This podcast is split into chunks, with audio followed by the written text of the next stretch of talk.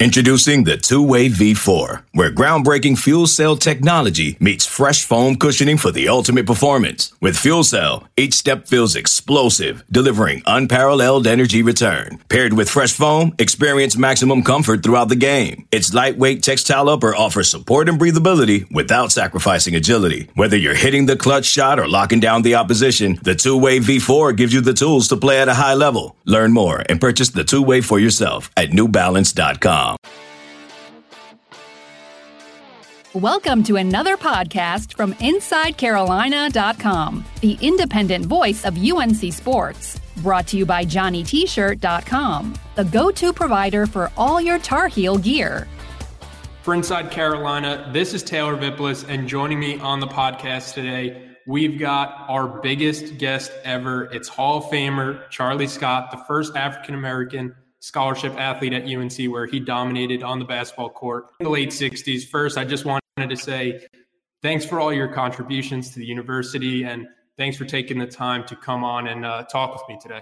Uh, thank you for having me on. And uh, university has been uh, uh, one of my pride and joys of, of my lifetime, uh, and uh, I'm, I'm just glad to be a part of that uh, great university. I help coach high school basketball now, and I told two of the coaches I work with that I would be talking with you today, and you should have seen how their faces lit up thinking back to your game, almost to the point that I got jealous that I never got to the chance to watch you live. How would you describe what your game was like on the court? uh, oh, you want me to? I say I was a little bit of James Worthy with a lot of Michael Jordan. That sounds okay. that's that's a that's a good comparison. no, no, no, no. Uh, uh, uh, truthfully, uh, uh, my biggest asset was the fact that I was six five and and, and, and very fast. Uh, um, so speed and, and, and height was really my two biggest attributes of, of in basketball. Being a guard and being six five at that time was was abnormal. So I mean, my height and my height advantage and my speed was really my my, my biggest advantages on the uh, basketball court being a New Yorker is something that we all just take a great deal of pride in. How did growing up in Harlem and also playing at Rucker Park prepare you for what you would experience later on in life?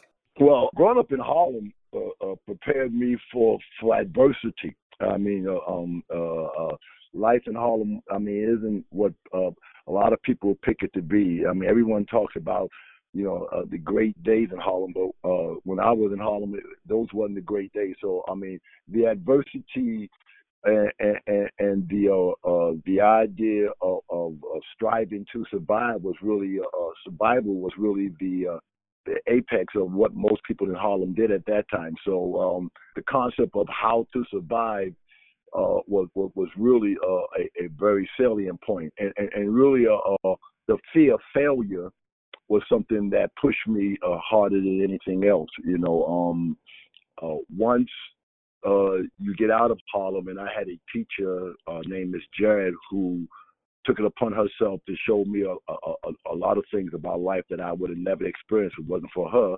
And once I saw other things in life and, and, and realized that there was other aspirations that I could reach for, um, uh, that fear of, of, of, not being able to ascertain those things pushed me harder and harder. And in terms of basketball, is it a case of if you can make it at Rucker Park, you could you can make it anywhere? well, you know, we New Yorkers believe that. I mean, but I play enough basketball to know that there's great basketball players all over. But Rucker Park is, is, is a unique place in so much as that you know you know, first of all, we New Yorkers are always skeptical about anybody and anybody's brilliance. So, I mean, Rucker Park is always the test of uh, really how good an, uh, a basketball player you really are.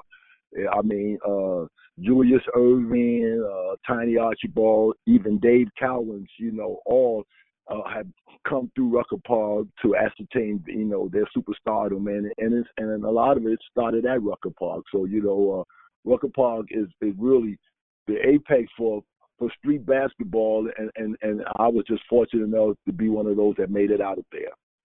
Can you take us back to your recruitment process? Because from everything I've seen, it was Davidson and UNC and it even looked like it was leaning heavily towards Davidson. Well, to be honest, I had uh, committed to go to Davidson. Uh, uh, like I said, you know, uh, coming from New York City and coming from the environment that I had come from, when Davidson offered me a scholarship, and, and really the coach of Davidson at that time was Lefty Driesell, who's a very amicable and lovable person, and he allowed me to choose the other four guys who would be going to school with me, and um, he, he really gave me carte blanche as far as his admiration for me, and and, and I was really uh, set on going to Davidson. But uh, my high school coach, who had a, a lot more intuitiveness to the importance of being the first scholarship athlete at the University of North Carolina, really kind of uh, uh, leaned me towards the University of North Carolina. Once I visited there and, and got to meet the players that I would be playing with, I felt very comfortable about the idea of going there, and um, uh, that was really the uh, essence to change my mind. The biggest essence that really changed my mind was that uh, the weekend that I, the last weekend I visited uh, the University of North Carolina, was the weekend that uh, they no longer have, which would just be called Jubilee Weekend. That was the weekend before final exams, and we used to have they had big parties. And the weekend that I visited North Carolina, they had a Smokey Robinson and the Miracles and the Temptations on campus at that weekend. And I thought that any school that had Smokey Robinson and the Temptations was a school I really wanted to go to. With segregation in full force during that time, what was that contrasting feeling like for you to feel wanted by these schools that were recruiting you?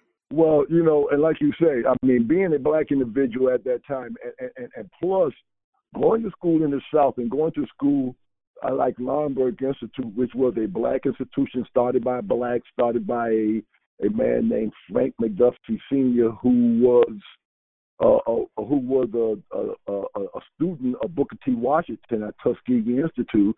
I mean, pride and, and responsibility was something that was in, uh, instilled um, in us to to really take responsibility on it. At that time, during the civil rights era, if any individual had the opportunity to make a difference, it seemed to be the uh, uh, the thing to do. And I just felt like that, you know, I was put in a position where I was given an opportunity to make a difference in a society standpoint and from a university standpoint in the South. And uh, my uh, high school coach, and his infinite wisdom, really pushed me in that direction. What do you think that Dean Smith saw in you at that early of an age that you were the first African American to play on the varsity basketball team? You know, now that's something that uh, I could not really answer because, I mean, uh, quite naturally, he and my high school coach saw something in me that I, I, I, I, at that time didn't really have confidence in myself, knowing that I uh, would be uh, uh, uh, really convenient or really ideal for that situation. I mean, those are things. I mean, those are things that teachers and coaches see in pupils that the pupils don't see in themselves. At your Hall of Fame speech, you mentioned that Coach Smith was a mentor and the person you most admired in your life. Can you kind of expand on what Coach Smith meant to you? Well, uh, Coach Smith, you know, came to my life at a time where I had neither parents nor guardian leadership, and uh, so Coach Smith came into my life when I was 17 years old and was really looking for a moral compass in life. And so, uh, being around him, uh, uh, I, I mean, he was the person that I could look at and and, and chose as my moral compass in life. And uh, uh, from that, from the time I was 17 to the time of his death, Coach Smith has always been my moral compass. And uh, and and and have I've looked upon him as my father figure because uh, he and I had that type of relationship. I think that he felt an obligation for my success, and I felt an obligation to fulfill those things that he'd given me the opportunities to fulfill. You could have easily went to a school that was already integrated, but you wanted to go to a school where you could help that and be the first and take on that challenge. Why was that? Well, really, uh, uh, my personality and my upbringing, I mean, really put me in that circumstance. I grew up by myself. Uh, my mother uh, had left uh, home when I was like 11 years old, and my father was an alcoholic, and he died when I was 14. And and because of my school situation, is that the guys that I played basketball with, you know, really did not go to uh, the same school because I went to a high academic school in New York called Stuyvesant High School. So I mean, I was always put in a situation where I was literally the only individual in that circumstance. I was the only black in my class at, at Stuyvesant High School in New York. So therefore, those circumstances really had uh, been uh, done before by me, so that it really wasn't a, a circumstance where I felt, you know, uh, out of place in. So I mean, uh, I felt that I could accomplish those things, but really it was, uh, you know, the tutelage of, of, people like Coach Smith and, and Larry Brown and, and, and, and especially John Lotz that uh, helped me along the way. Being the first African American on the basketball team, how was your college experience different than the traditional one an athlete would have, say, today? Well, I, I didn't enjoy college. I mean, college. I mean, uh, an athlete today, and even an athlete after me, had the opportunity to enjoy the University of North Carolina, to enjoy the wins, to enjoy the uh, uh, uh, uh, you know the championship. For me, they were just re- they were just when those things happened, it, it was only a relief that I didn't fail. My responsibility was always not to fail, so therefore, success to me was just a relief. It wasn't an enjoyment. So I never got an opportunity to really enjoy the things that I was doing because I understood the importance of them. I understood the backlash that would happen when they didn't, uh, when, when, I wasn't successful. And to give you an example, uh, New York Times uh, did an uh, article on me where they followed me for two weeks, and uh, they went to a barber shop with me the week before we would play in the Final Four, where I just scored 40 against Duke and has scored uh, the winning basket against Davidson in the Eastern Regionals. And they went to the barber shop, and the barber shop owner said how much did, that I could run for president, and he loved me, and and I was a great person. Next week we went to Purdue and we lost by 20, and he went back to the same barber shop. The reporter did, and the barber shop owner said, you know, that shows you how niggas choke under pressure. So those were the type of the economies that I had to deal with. It was a success or I was a failure. So it wasn't an enjoyment period for me. And I think that the players today, and I mean, although it, it, I mean, I understood the circumstances going in there. No one tried to make it this, I mean, unenjoyable. But I'm saying the responsibility that I was under, I understood, and in understanding that responsibility, there was never an enjoyment in the completion. There was only the satisfaction that I had done what was necessary so others could follow behind me. Going off that point that you just made, you carried this great weight on your shoulder and you were a star basketball player, which I'm sure helped get people more comfortable with the idea of more players like yourself out there. Have you ever thought about how the history of UNC could have turned out differently if you didn't live up to your basketball potential? Oh, uh, no, I try not to think about failure. You know, I mean, failure is not something that I think about, so I never thought about failing. You know, and and it never crossed my mind that I would fail.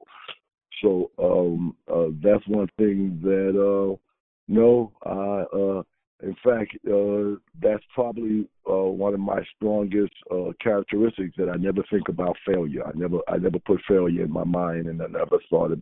I never thought at any time that I would fail at something that I was doing.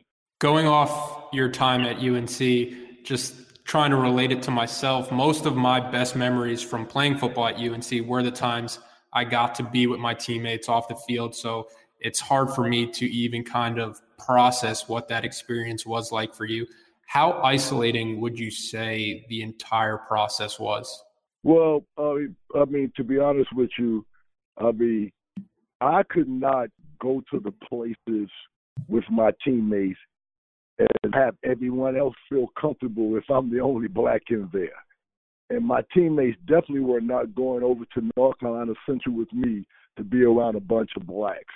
So I mean, the circumstance was one that we really, I mean, did not have a relationship. I mean, uh, isolation was not a problem for me because uh, coming from Harlem, even in isolation, I, I, I had more at, university than I ever had, you know, growing up. So the isolation part wasn't a problem for me. But I never thought at that time that, I mean, I, and I understood at that time that there would not be a social relationship with me and my teammates because of the times, not because of what they wanted, but I would not put them in predicaments where they would be ostracized by being with me. Shortly after you arrived in Chapel Hill, Ricky Lanier became the first African American scholarship football player at UNC. Were you close with him at all, considering you two were going through similar type of experiences? Well, I mean, yeah, uh, Rick, uh, Ricky came, and uh, but see, the thing about it at that time was that football, you know, which is really strange. Well, but it's really true today. Football is not really big in, in, in North Carolina at that time. Basketball was everything. So football was kind of submerged. I mean, we never really had at that time a bold type football team. So you know, I understood the uh, ramifications, but I, I think you know, by being the first it like took the it took the uh I, I guess the, the, the question marks of, of how someone will react off of there. So after that point in time, I think things were more acceptable after the first. So I, I think you know uh Ricky, uh but again in his own manner had to go through uh, certain uh, isolation circumstances. I'm pretty sure of, but because football and basketball really intertwined as far as when the season went on. We never really had opportunity to, um, I, I mean, to really uh, uh, get together or talk about mm-hmm. things. He had to really uh, relate to the circumstances that was put before him in probably a different manner than I did. What was the experience like for you going on road trips and playing in other teams' arenas where maybe they weren't as open to the idea of an African American on the opposing team? It would be like it, it would be like a Democrat going to a Trump rally. you stuck out like a sore thumb. Uh, you understand that? Yeah, I, I understand that reference. okay, well, that's what it was like. You know how how you say how, how do you say you know like like you go to you know you go to the Coliseum and, and you put the gladiators in the arena, you know, and everybody you put thumbs up or thumbs down. Yeah. I try to stay on the thumbs up side as much as I possibly could. But yeah, it was tough. It was very rough. It was rough. It was rough. You know, he and Dixie played. It was rough being called names, but it was nothing unexpected. So therefore, it it, it, it wasn't it wasn't new. It wasn't uh, something you know uh, that I didn't expect. I mean, I had some one time when someone confronted me face to face, and that was unexpected. But usually, cat calls from the uh, from from from the stands. Uh, I mean, I expected that, and, and uh, sometimes maybe it it, it might have uh, uh, pushed me even harder to be more competitive. Growing up, I love baseball, and I would always read stories on Jackie Robinson and how he had to rise above the hate to not give people something to use against him. You mentioned that you kind of expected it, but for you, how hard was it at times not being able to respond when you were on the receiving end of such pure hatred? Well, you know, it's it, it, it's really really tough not to respond. The only thing that that that made it really salvageable was the fact that it didn't happen on my campus, so I was not around it for a long period of time. I mean, it, you know, uh, you know, uh, and, and and to be honest with you, during those years in the ACC, I mean, it was very vociferous and very, uh, I mean, I, I think, I mean, crowd, I mean, I think competitiveness was really very much on up and up on all teams. So hatred was something that all teams dealt with each other. I just had a little bit more than the rest of the players on the team had. Similar to Jackie Robinson, he had Pee Wee Reese as the teammate that stood by him famously against racial injustice. Do you have any instances you can recall in Chapel Hill where your teammates stood beside you? every game. I mean, I mean, I mean, every, I mean, really every game. I mean, every game, uh, the the team was uh, uh, ostracized. You, you got to realize that. I mean, I mean, uh, realistically, there were there were people on my team who had to who were ostracized by their by their uh, maybe you know classmates and, and, and neighbors that they grew up with because they had never before encountered being with blacks. So I mean, I, I, I mean, you know, it was something that you know that I think, I mean, uh, uh, that they that uh, we always dealt with every day. So I mean, it it, it wasn't just a a a, a, a one time instance, but I, I mean, I mean, uh, there was times when we were on the road where places that the team used to eat at that when we went in there with me that the, that they were that we were told we, we could no longer eat there and the team had to deal with those types of circumstances. And i'm pretty sure there were times when teammates were told was asked how could they uh a quote you know you know play with a nigger you know on their team. So i mean they had they dealt with it in their own way but i mean they I mean my teammates I would always say was very uh was very loyal to me, you know, as far as I know, and and, and really, uh, uh, we've always stayed close. After I believe it was your freshman season, came the 1968 Olympic Games, and uh, you were the yeah. fourth leading scorer for Team USA that won the gold medal. What was that experience for you like in Mexico City? Terrible.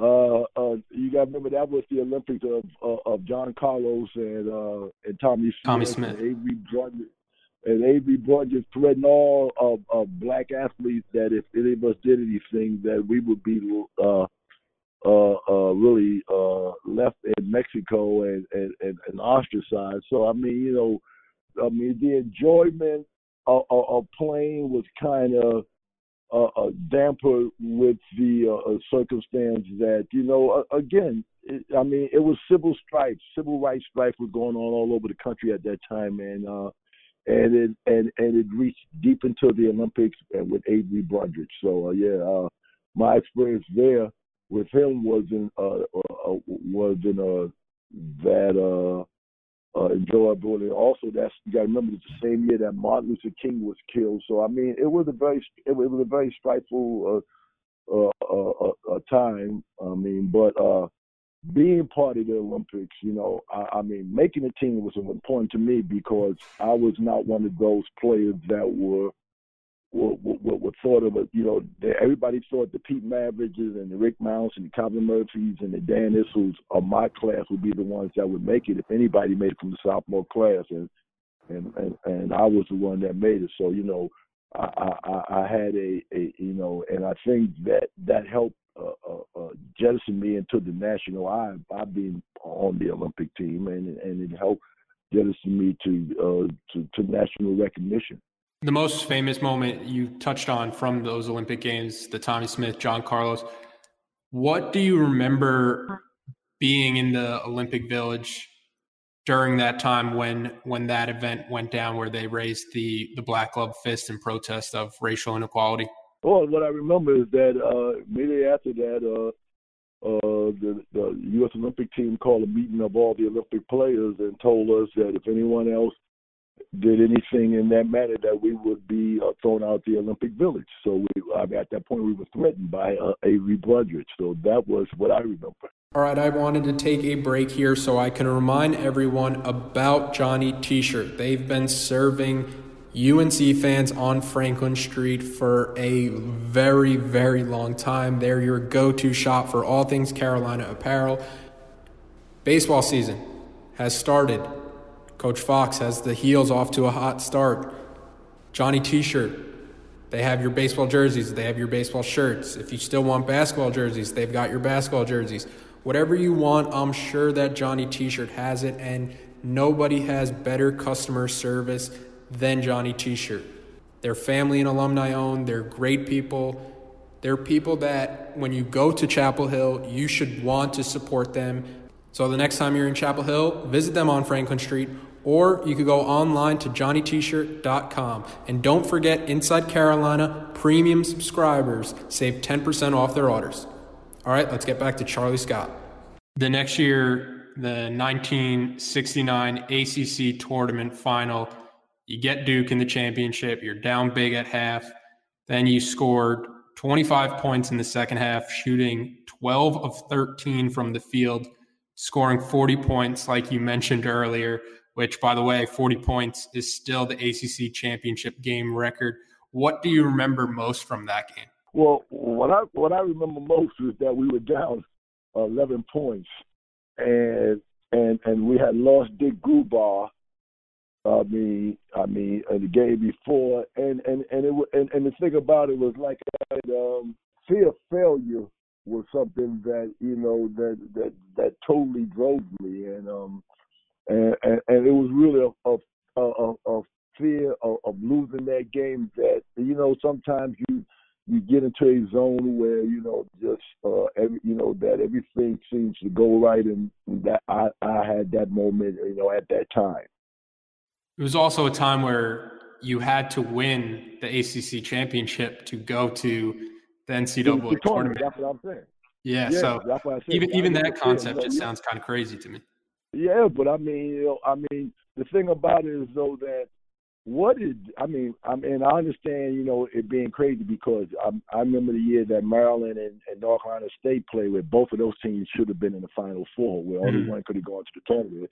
But the idea, what what you liked about it is that, and, and maybe I can say we liked it because when we were supposed to win, we won it. you know, so I can say mm-hmm. that. But I mean, you know, I think that you know it kept your competitive edge on such a high level, and you know, as a competitor you know, uh, uh, I, I like being challenged. Going off that, that leads in perfectly to the next question. You scored 40 points that game against Duke, and I want to list your scoring averages against UNC's biggest three rivals. NC State, 24.1 points per game. Duke, 25.1 points per game. Wake Forest, 28.7 points per game. What is it about the big pressure games that always brought out the best in you? Well, it's like I said, you know, fear failure. I mean, I mean, really. I mean, you know, uh, I mean, I understood the circumstance I was in. I understood, I mean, what was expected of me, and and and and and, and I was fortunate enough. I had great teammates also. I mean, don't lose sight of that. I had great teammates. You know, Rusty Clark, Dick Grubar, uh, Joe Brown, you know, Bill Bunting, you know, Gerald Tuttle. I, I, I had great teammates. You know, I mean, we went to uh, they went to three straight NCAA, you know, Final Fours and won three straight Eastern Regionals and three straight, you know, ACC tournaments. They're the only team that's ever done that. So you know, I I had great teammates, but you know, um, like I said, you know, uh, those 14th. They were in the state of, I mean, that was the state of North Carolina. That's what I was representing, University of North Carolina. The competitiveness of playing against all those schools. And, and, and, and again, you know, uh, it, it's like family fight. You know, they we're all in the backyard. We're all 35 miles from each other. So, I mean, that competitiveness was really, you know, the thing that drove me more than anything else.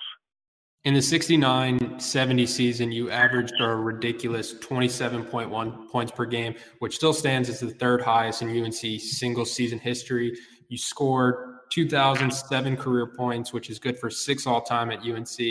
And everyone should keep in mind you did all of this with no three point line, no dunking, and no shot clock. If you could drop Charlie Scott in today's game, how do you think it would translate? I hope I would do just as well you know, um, you know, it's not good to ask an athlete, you know, what would he do because we all have egos about how good we would be, you know. But I I, I think that my game uh, transformed to to the, today's game very easily again because of my side and my speed and my ability to score from um, I mean from any from small circumstances, which was uh, really brought on by my practice and, and the things that Coach Smith and Larry Brown and them had me work on. So, uh, you know, I think I mean I, I, I wouldn't mind playing in today's game. I definitely wouldn't mind getting paid.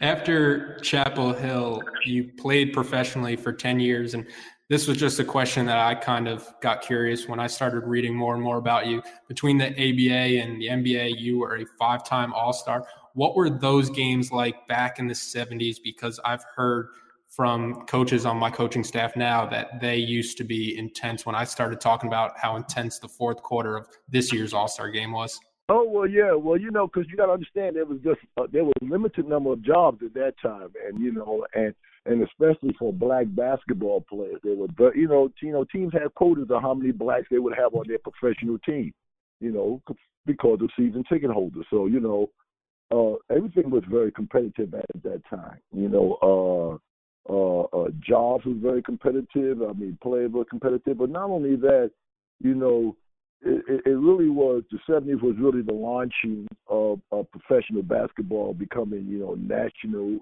I mean, a national sport just, you know, in the states alone. You know, you know, uh, I played in a game for the championship that was played on tape delay. So, you know, basketball was was growing to becoming the sport it was then. So yeah, I mean, I mean, it was great to have everyone so competitive at that time because you know there was a limited number of jobs and, and, and there was definitely uh, uh, uh, limited uh, resources for players to get paid. So you know, um, I guess we had to play. I mean, everything was was more competitive at that time, and there was no there was no chums on the other teams.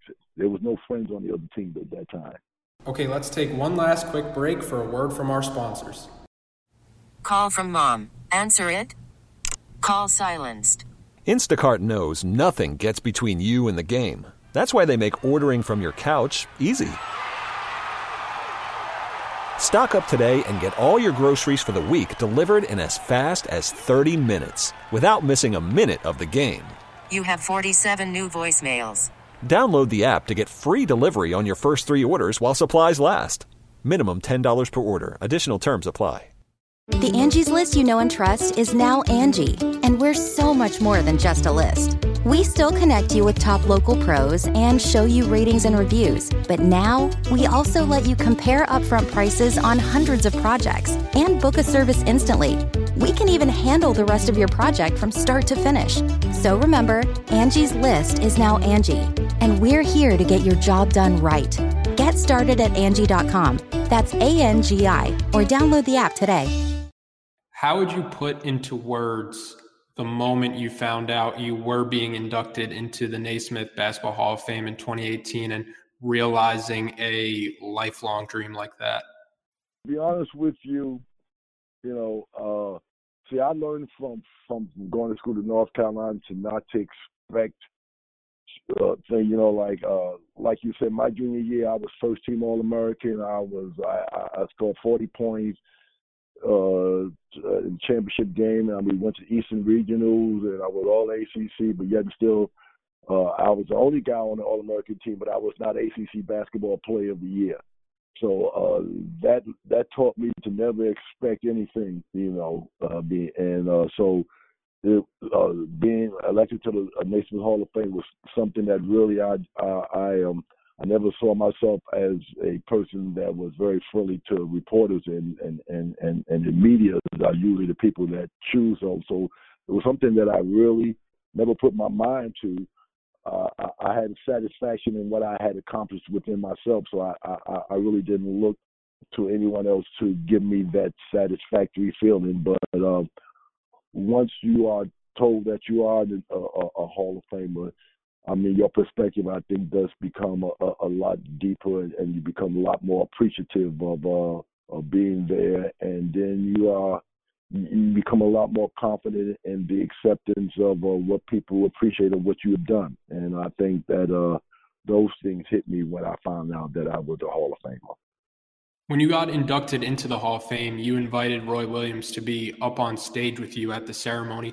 Why was it so important for you that he was up there with you? Well, uh, Roy represented Coach Smith. I mean, I mean, uh, and he represents the University of North Carolina, which is uh, a great part of, of, of my life. You know, um, like I said, Coach Smith is probably the single most important individual in my life and the University of North Carolina has been nothing but uh, good to me. I mean, the alumni, the, the, the, people that I've come in contact with. I have nothing but a, a, a great admiration and, and, and, and relationships with everybody that I've come in contact with the University of North Carolina. So it's been a great part. I mean, it, it, it's been nothing but an enjoyable part of my life, and so therefore, I mean, something that has been that enjoyable and has been that rewarding to me. I, I feel like I should show the appreciation for what they have done for me and, and, and my family. Speaking of appreciation, Roy Williams named his firstborn son after you. What was it like for you when you found out he was doing that to honor you? Well, he only did it because Michael Jordan hadn't come along yet, or therefore he didn't know. you know. Jordan Williams doesn't uh, have the same ring to it.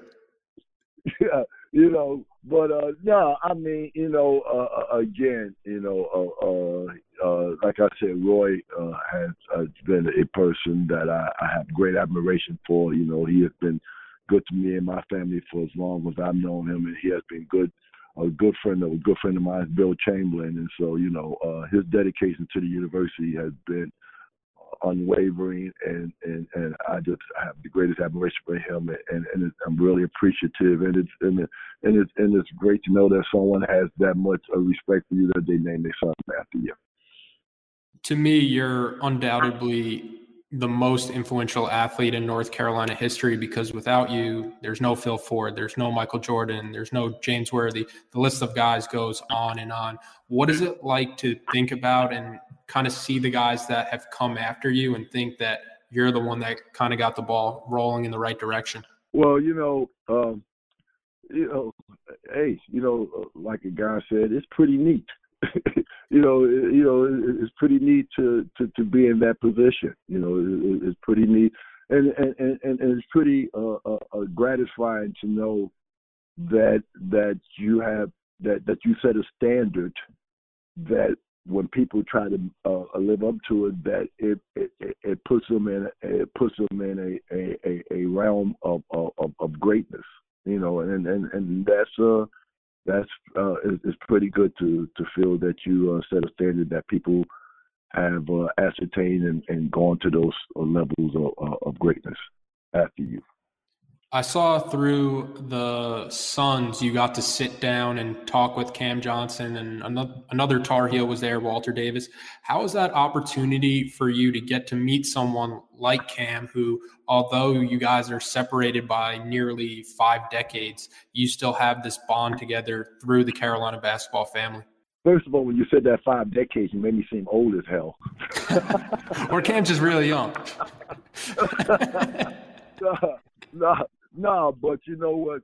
Uh, uh, uh, the thing that that is gratifying is to know that the tradition that started back in the '60s, back with Coach Smith, back with Rusty Clark, and them, is still going on with Roy, with the players that lead today. That they understand the uh, they understand the camaraderie, they understand the the friendship and they also understand the relationship that all Tar Heel players have to each other. And um, it, it, it, it's great to know that that that you're part of something that is bigger than you and that has a tradition that that is uh, that has really uh, been the uh, character of the university that you've gone to.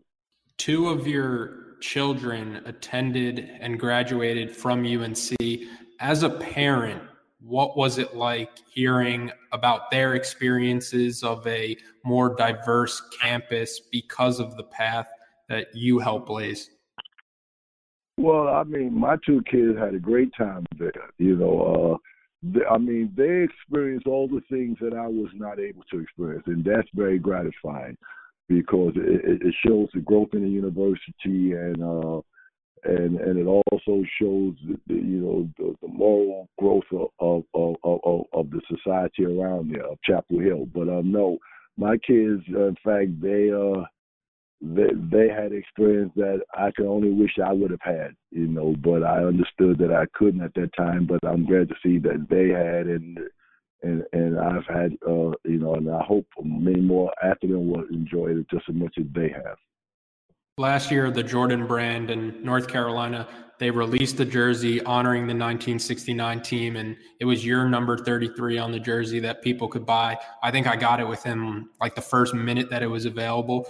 What was that like for you to see people wanting your jersey because of your impact on the university?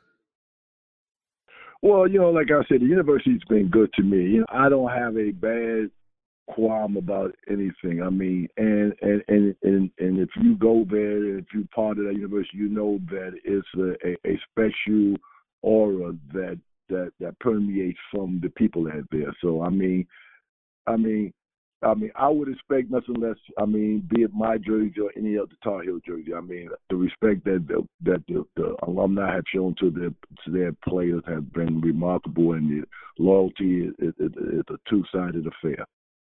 The last question I have for you before letting you go.